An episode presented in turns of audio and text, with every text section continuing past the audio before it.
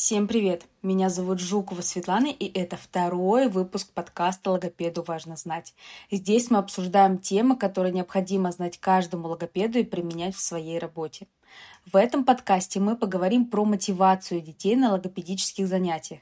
Чем мотивировать хорошо, чем плохо, что делать, когда испробовал все, а мотивации так и нет, и какие есть правила мотивации.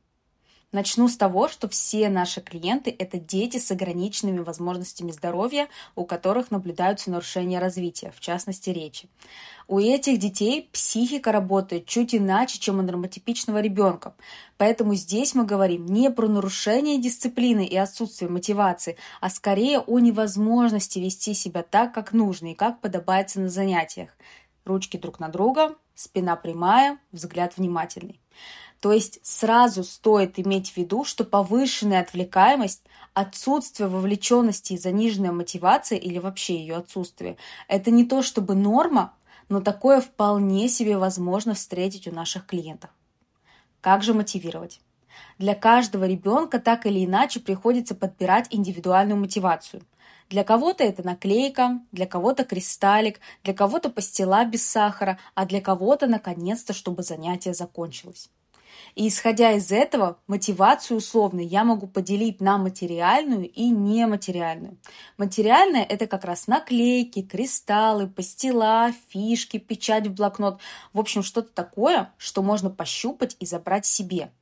Нематериальное – это в первую очередь обретение новых знаний, возможность быть лучшим, похвала, игра в конце занятия, либо окончание этого занятия. То есть то, что потрогать нельзя, но приятно получить. Что из этого лучше? Конечно же, лучше работает совокупность, так как подсаживать ребенка на наклейки не есть хорошо, потому что тогда у него сформируется паттерн «я делаю, получаю что-то взамен». И с одной стороны так и есть, но все же иногда нам приходится делать вещи просто так, ни за что, основываясь на самомотивации. И если мы будем действовать с ребенком только по схеме «сделаешь, получишь», то у ребенка закрепится такое поведение, и во взрослой жизни ему будет казаться, что только так правильно. А мы же заботимся о психике ребенка, его будущем. Поэтому своими занятиями, особенно если вы работаете в долгую по несколько лет, должны маневрировать между всеми способами мотивации, показывая таким образом ребенку, что да, можно за свою работу получить кристалл, а можно просто похвалу. Лично я обычно в конце каждого занятия всем детям даю наклейки. Это своего рода традиция. Ребенок таким образом собирает себе коллекцию в тетради. Но иногда я якобы забываю об этом, просто хвалю ребенка. И если ребенок вспомнит, бывает, что и не вспоминает. А если вспомнит и напоминает, мол, а как же наклейка, то я спрашиваю, скажи, пожалуйста, тебе важно получить наклейку, или, может быть, тебе важен результат нашего занятия. Может быть, тебе важны полученные знания или хороший исход нашего занятия. И тут с ребенком как раз можно провести отличную беседу на эту тему. Единственное, что хочу сказать, что такая беседа не подойдет для ребенка двух лет. В этом возрасте как раз наклейки идут полным ходом без всяких разговоров.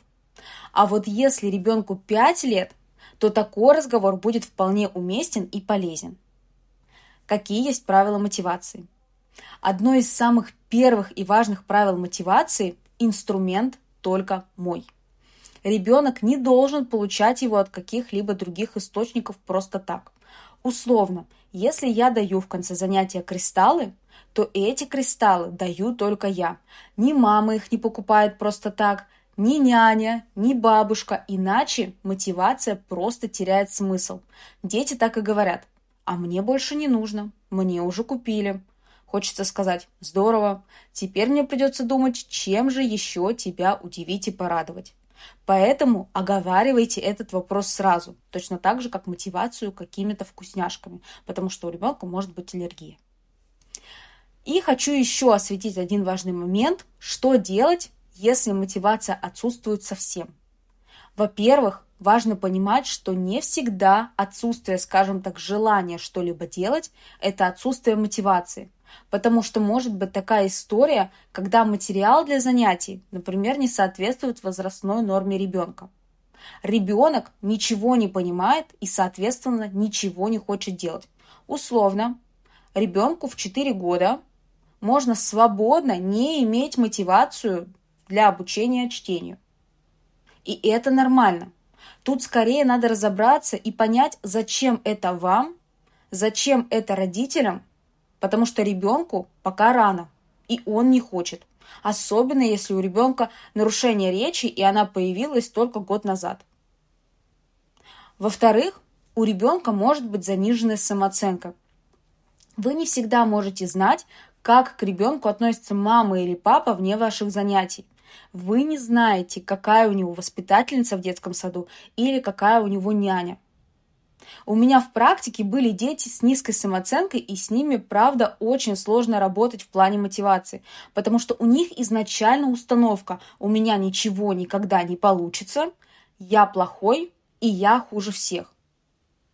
И тут же скажу, что не стоит ребенка мотивировать тем, что вот ты знаешь, все уже рычат, а ты один такой не рычишь потому что это убивает самооценку ребенка. И вместе с тем это убивает желание что-то делать. Так что давайте подведем итоги. Первое. У детей с нарушениями развития может быть снижена мотивация. Это важно учитывать в своей практике. Второе. Важно совмещать как материальные, так и нематериальные виды мотивации. Третье. Не стоит заставлять и пытаться мотивировать ребенка на то, до чего он еще не дозрел морально и физически.